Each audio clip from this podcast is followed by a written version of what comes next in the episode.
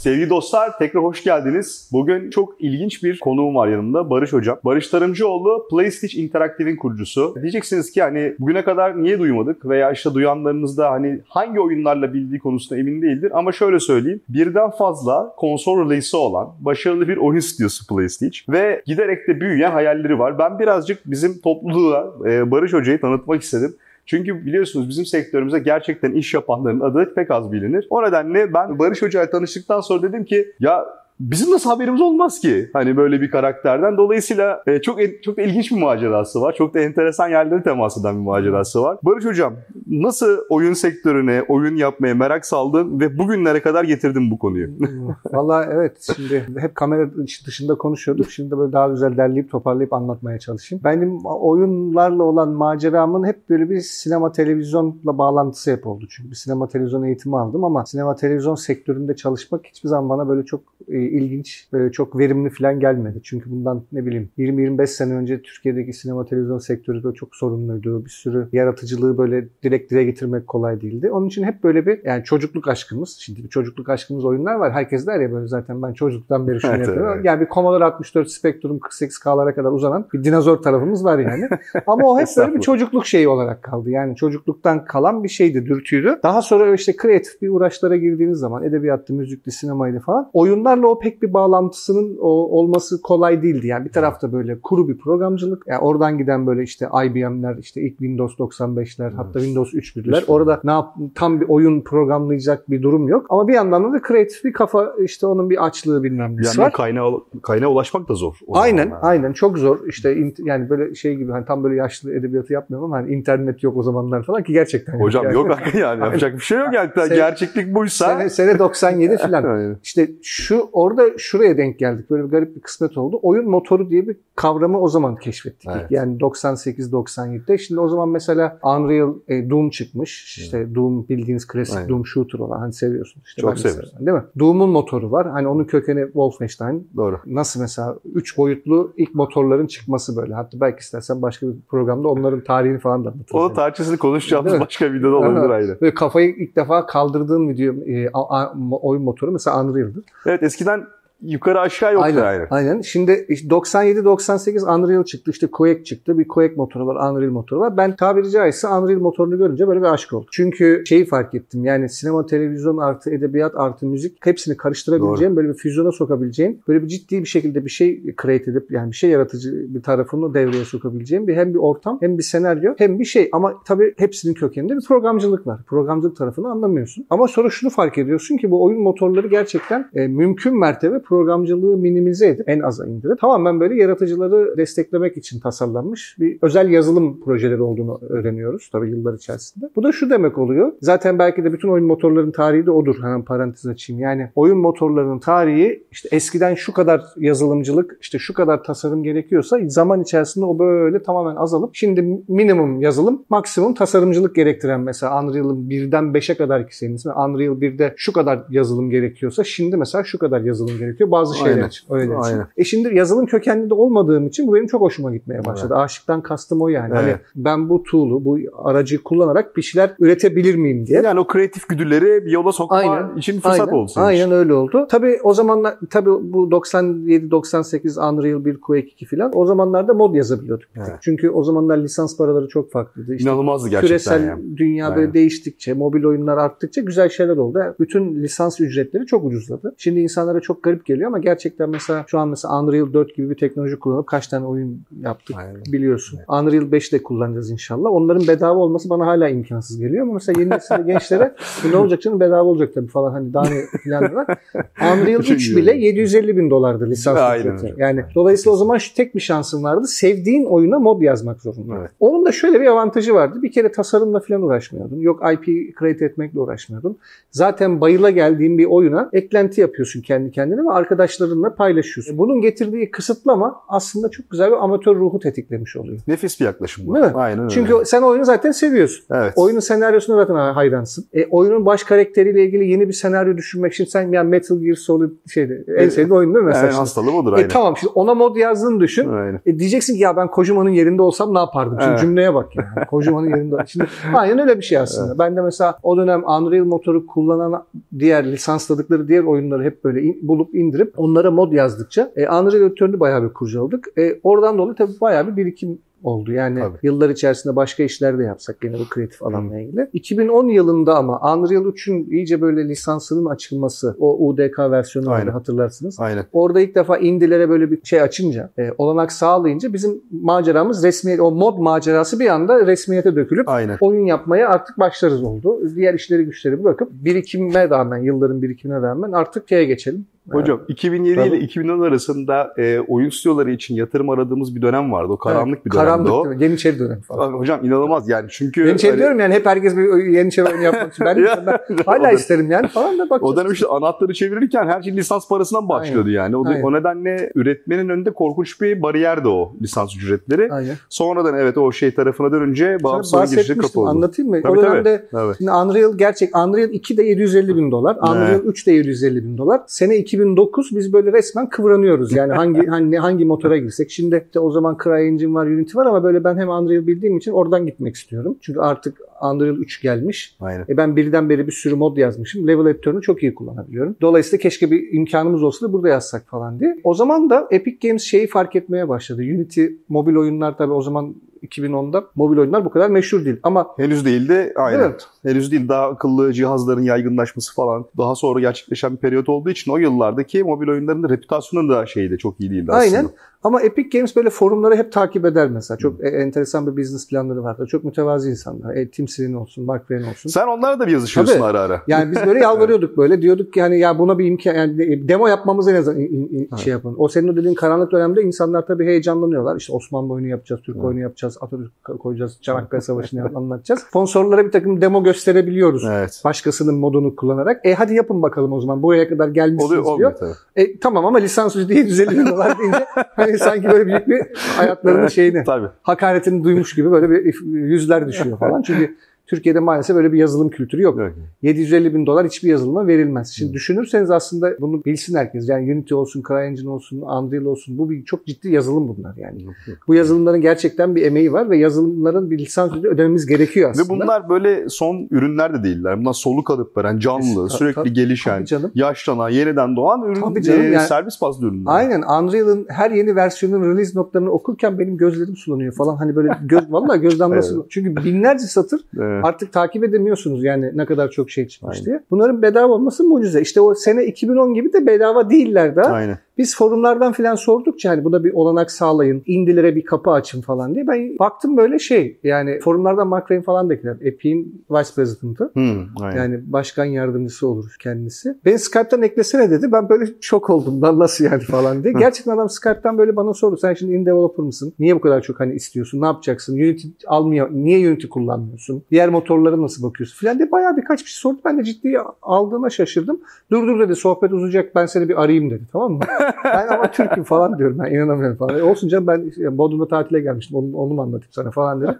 Cidden aradı böyle biz iki saat konuştuk. Şimdi şunu merak ediyorlar. Evet. Tamam biz diyor doyduk diyor. Belli bir yere kadar geldik diyor. Biz bütün şey yapacağız. Açıkça sana şunu söyledim diyor. Kimseyle bunu anlatma diyor ama tabii o NDA imzalamadığı için ben bütün arkadaşlarıma anlattım tabii yani. E, diyor ki biz pazarı genişletmek istiyoruz ama indilere nasıl destek olabiliriz? Nasıl bir model geliştirebiliriz? Senin beklentilerini karşılar mı? Yoksa hani bu pazar sadece Unity'ye mi kalsın diye. Ben de o zaman diyorum ki valla işte mobil oyuna falan girebiliriz ama bizim gönlümüzden geçen bu grafik şeyimiz var. Hani ilk Unreal birden beri o grafiklere aşık olma derdimiz var ya. Hocam evet yani bu hani Unreal Triple A mantığı Tabii. hani. Şimdi Quake 1 ile 2, ikinci e, Quake 2 zannediyorum 97 sonu ya 98 yılında çıkmıştı. Ya Unreal first person böyle kalitesine sınıf atlatmıştı Aynen, grafik aynen, kalitesine. aynen yani. Unreal oyun motoruyla Ondan da beraber. vazgeçmek istemiyoruz. Tabii. Çünkü hep bakıyorsun yani diğer motorlara için gidiyor tekrar geri dönüyorsun Aynen. asıl aşkına falan. e, o böyle bir, bir sürpriz verir gibi yakında dedi bir iki ay içerisinde duyuracağız ama sen şimdiden hazırlığını yapabilirsin. Farklı bir business model getiriyoruz. %25 işte komisyonla çalışılacak. Para kazanırsan bize para vereceksin de. Ben o gece uyuyamadım sevinçten. Çok iyi. Çünkü yani şimdiye kadar bir düşündüm Allah Allah. Şimdi o zaman dedim ki yani tabii orada şöyle bir hatayla düştük o sevinçle. Dizayn olarak yapma dedikleri her hatayı yapmaya başladı. Çünkü derler ki mesela basit başla. Ama bir deneme yanılma olacak Tabii illa ki yani. ama Çok şöyle bir şey var. yani. İşte oradan şuraya geliyoruz. Tabii ben o zaman işte Pulse Dance Games üzerinden başlayalım, gidelim. Ve en sevdiğim, ben en çok neyi seviyorum hayatta, ne yapayım yani oyunlarla ilgili diye. En sevdiğim oyun o zaman Thief vardı. System Shock vardı. Bayılırım. Deus Ex vardı. Ben böyle bir, bir cinnet geçirip hani üçünü birden nasıl birleştiririm falan diye böyle bir şeyler çizdirmeye Ama başladım. hocamın oyun zevkinde arkadaşlar bu arada şey yapmıyor. Mi? Yani çok tabii. Yani bu üç oyun, bu bahsettiğim E üç tamam, oyunda şimdi hepsi birer landmark projedir yani. ben onları çok severdim. Çünkü onları Evet. sevme sebebini de söyleyeyim. Bir kere stealth olunca bir environmental awareness yani çevresel farkındalık. Hı hı. Stealth onun için severim. Yani böyle Evet. saklanmak.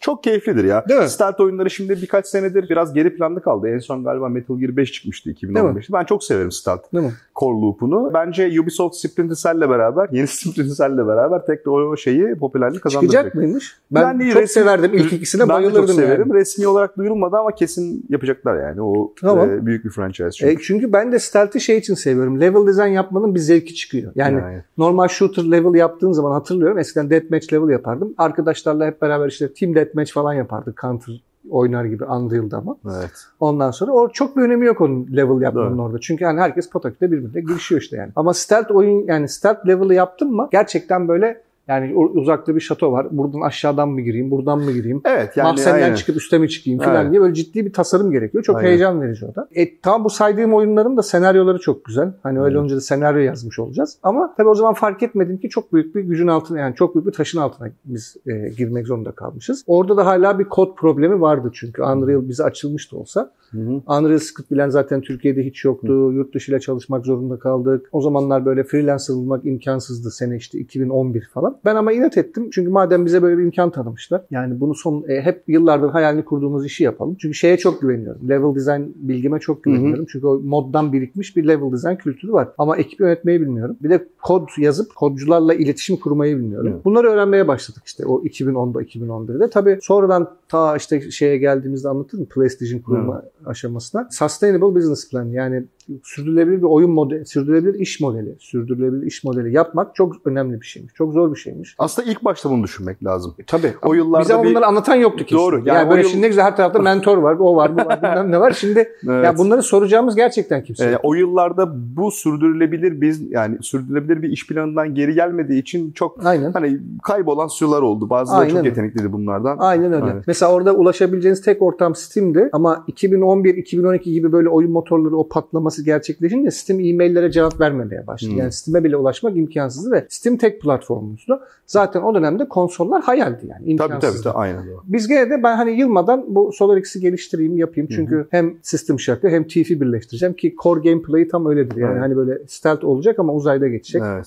Senaryosu da System Shock gibi olacak Evet. falan bilmem ne. Biraz hafiften böyle RPG eklemeye çalışacağım. O da en büyük hataymış. RPG'nin dozu arttıkça şimdi ben mesela hep böyle dan- danışmanlık için bazen gönderiyorlar. Mesela RPG'si ne kadar fazlaysa hemen böyle projede şunu çiz bunu çiz bunu at falan diyorum. Çünkü role playing game bambaşka bir kültür. Bambaşka bir yazılım gerektiriyor. Bambaşka bir dizayn kafası gerektiriyor. Çünkü o RPG girdi mi işin içinde biraz daha zorlanıyor. Değil mi? Aynen. O, onun için böyle yani yeni başlayacaksa birileri mesela first person horror, first person adventure, daha Evet. böyle bir basit deneysel macera kökenli şeyler daha mantıklı. Neyse işte geliştirmeye başladık SolarX'i. O zaman tabii şeyi fark ettim. Hani Türkiye'den destek imkansızdı. Yani para zaten çok kısıtlıydı. Kendi imkanlarımla hepsini şey yaptım, finanse ettim. O dediğin o karanlık dönemi de ben hatırlıyorum. Yani o zamanlar dergilerde beraber yazmışızdır belki Evet, tabii. O- Ben de o zamanlar hep şeydim. Yani piyasaya bir şekilde ayağım vardı ama e, farkındaydım ki o sponsor bulma, arama vesaire aram, a, süreçleri mutlaka bizi tökezletecek. Yani hiçbir faydası olmayacak. Aynen. Hiç oraya girmeyeyim. Ben kapanayım. E, güzel senaryomu yazayım. Level'ları yapayım. İşte kod yazma kısmını e,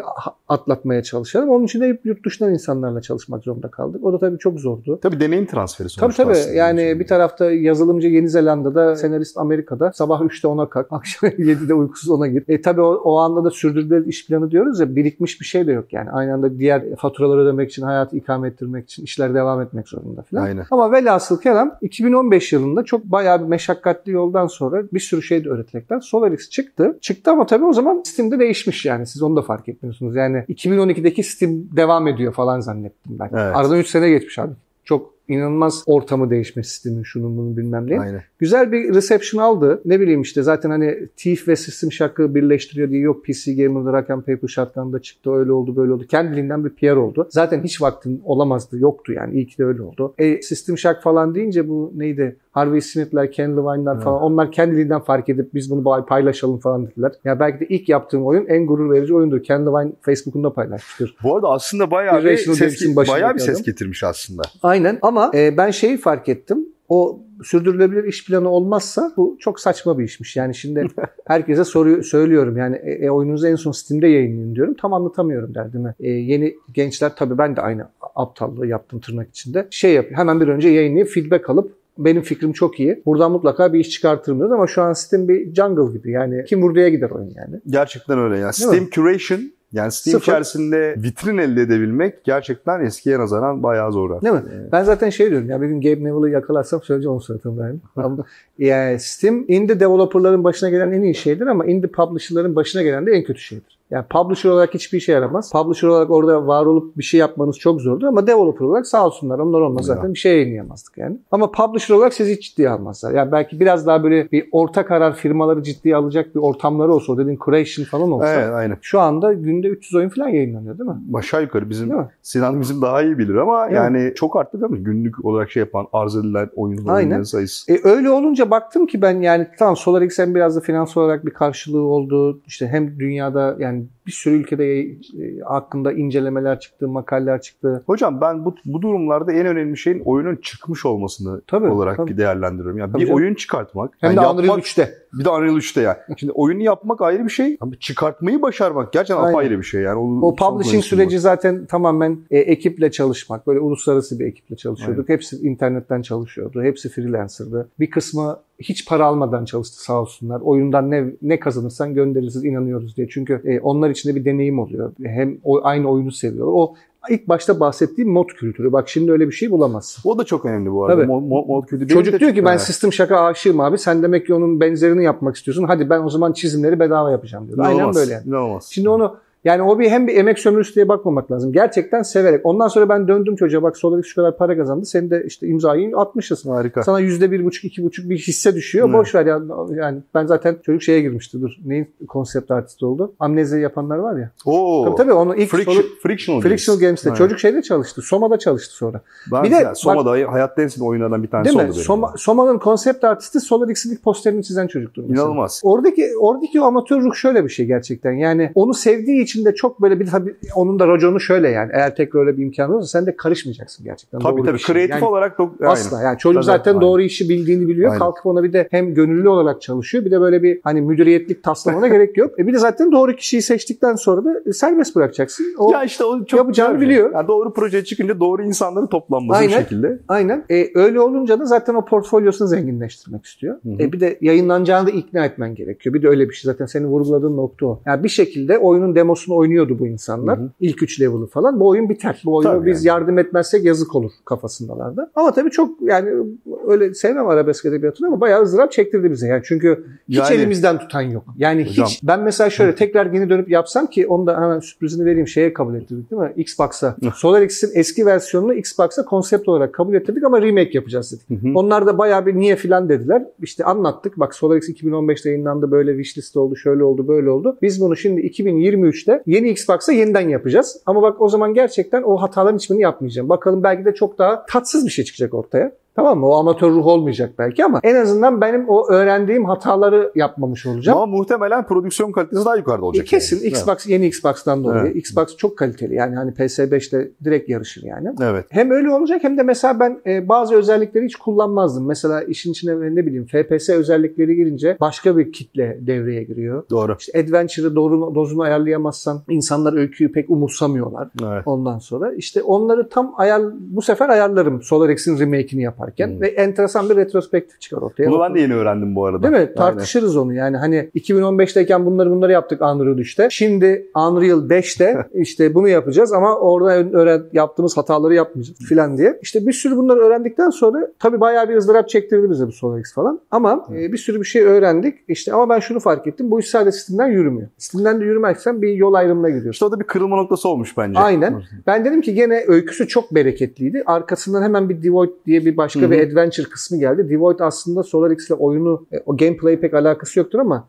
prequel'ıdır. Yani öncesindeki versiyondur. Aynı Hı. evrende geçer. Evet. O bir aradan çıksın böyle bir o da bir şey bir gurur yapıyorsunuz. Böyle bir yıkılmadım ayaktayım falan diye. Çünkü gerçekten ilk ilk oyunu yapanları hep yere serilir bir daha yap- yapacak hali kalmaz. Şey gibi bir şey bence. Hani pilotlar kaza yapınca hemen şey yapıyorlar ya. Bir daha Düşüyorlar uça- aynen uçağı bir daha kaldırtıyorlar ya. Aynen. Gerçekten birinci oyun insanın moralini çok bozuyor. Şimdi sağ olsun Türkiye'den bir sürü insan diyor mu kendi One tweet atmış. Harvey Smith şey yapmış, destek atmış. Aynen. Ona rağmen de çok kötü Steam'de şey var. Böyle bir gurur kırıcı, moral bozucu bir feedback de geliyor. Evet. Onu hiç umursamamak lazım. Evet. İşte onun için hemen bir tane bir şey daha çıkartmak lazım. Ama baktım gene PC'ye ne kadar çıkarırsan çıkar bu iş olmuyor. Bir yol ayrımı. Yani Evet. yol ayrımında ya mobile sapacağız. Mobil de bana böyle yani böyle ukar ediyor gibi gelmem. Değil mi? Sanıyorsun. Yani hiç anlam veremiyorum. Çünkü bir kere şey değil. Yani 4K bir display varken ben Evet. niye bu ufacık bir Evet. ekrana bakayım? Bir Zaten- de bence de zaten yani mobil oyunlarla yani normal immersive Sıfır- gelmiyor bana. Tabii mobil. immer- immer- immersion kısmında bir Değil mi? sıkıntı olduğu için ikisinin mevcudiyet ve fonksiyon amacı farklı zaten. Değil mi? yani. Aynen. Değil mi?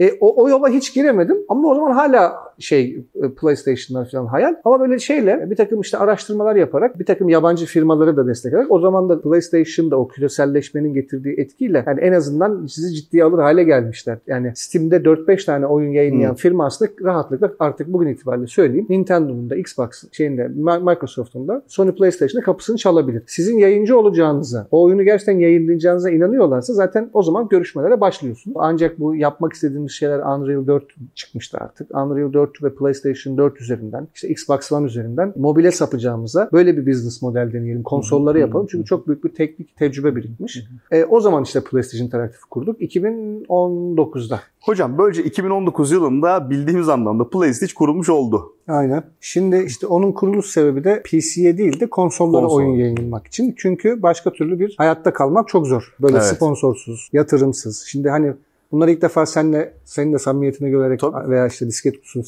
şeyini sıcak ortamına göre söyleyeyim. Hı. Bu sorular hep gelmişti bana. Şimdi Evet. artık biraz azıcık dobra, dobralaşabilir miyiz? Lütfen. yani. İstediğin gibi hocam. Ee, bütün oyunların kodunu yani dışarıdan hep freelancer destek aldım ama her zaman onları hep yazmışımdır. Oyunun kredisine bakarsan Hı hı.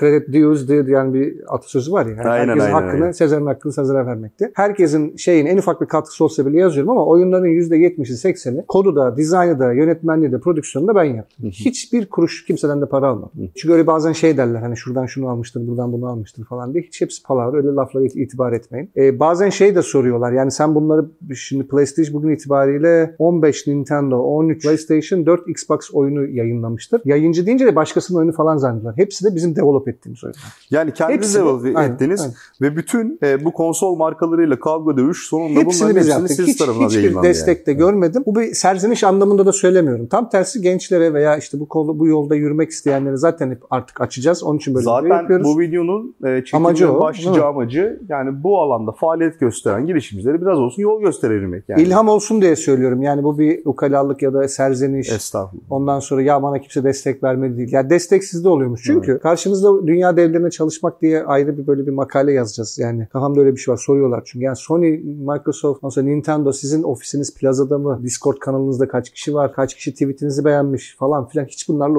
uğraşmıyorlar. Sadece publish edebiliyor musun? Yayınlayabiliyor musun? Bahsettiğim proje, kaç proje yayınlamışsın? Bundan sonra da kaç proje yayınlamayı düşünüyorsun? Öyle bir tane hit vurup aldı Evet. kaçtı mı yapmak Burada bir istiyorsun? parantez açabilirim. Yani günün sonunda bazı oyunlar Hasan Kahraman'a dönüşebiliyorlar. Hocam şimdi söz meclisten dışarı burada Abandoned diye bir proje vardı. Bizim burada Aynen. ağzımıza sakız yaptığımız. Duyuruldu ama hiç yayınlanmadı Değil mi? mesela. Dolayısıyla bence konsol üreticileri kendi ekosistemlerine bu şekilde reputasyonlarına zarar gelsin istemez. Aynen.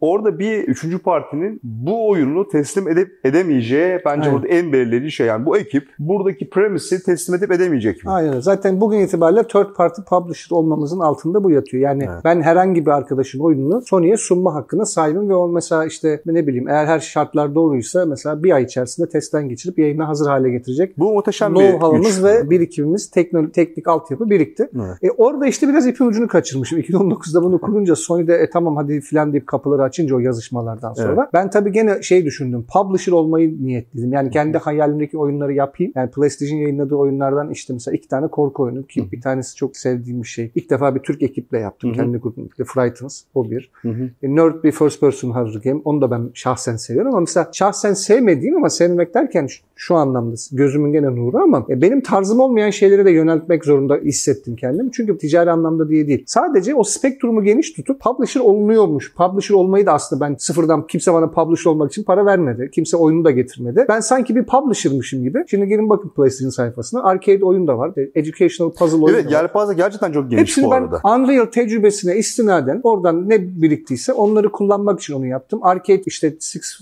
Dof Shooter da var. Evet. Ya piksel artlı böyle çok deneysel oyunlar da var. Sebebi yarın öbür gün gerçekten publisher olarak Türkiye'de bir şey yapmak istiyorum. Yani bunu da zaten işte sizinle inşallah hepsini bir sürü yapacağız. Aynen. Çünkü publisher'a en çok ihtiyaç var. Bizde çok, Çok. iyi fikir var. Ben gerçekten Türk gençlerinin çok yaratıcı fikirler olduğunu zaten internetten çıktığın anda bir, bir anlayabiliyorsun hemen. Yani siz de zaten size gelen başvuruları da biliyorsunuz. Çok güzel projeler geliyor bu Aynen. gerçekten. Yani Ama biz önce. iki yerde yani hep bir şeyiz ya bir makus talihimiz var ya siyaseten de bir, hani bir laf hani Aynen. masada kaybederiz ya hep falan öyle deriz ya. Ama gerçekten öyle bir şey var. Yani gerçekten publishing deal'ları oturup altından kalkmak, bu işin finans kısmını yapmak. Senin hep bu bahsettiğin yani PlayStation bunun bürokrasisi nasıl açtı? Çok uğraştık ama onu da öğrendik. İşte onu paylaşmak istiyoruz. Evet. İşin bürokratik taraflarını aşmak. Publishing de başlı başına bir business. Onları öğrenip onlar üzerinden yürümek. Çünkü ben çok, en çok ona ihtiyacımız var. Bakın çok güzel göğsümüzü kabartacak oyunlar çıkıyor. Aynen. Ama şu an seninle tabii belki başka video konusu olur ama Hı hı. bu hani bu ikircikli yatırımcı konusunu bir çeksen Türkiye piyasasından Hı hı. mobil oyun stüdyolarımız ayakta kalabilir mi? Çok zor.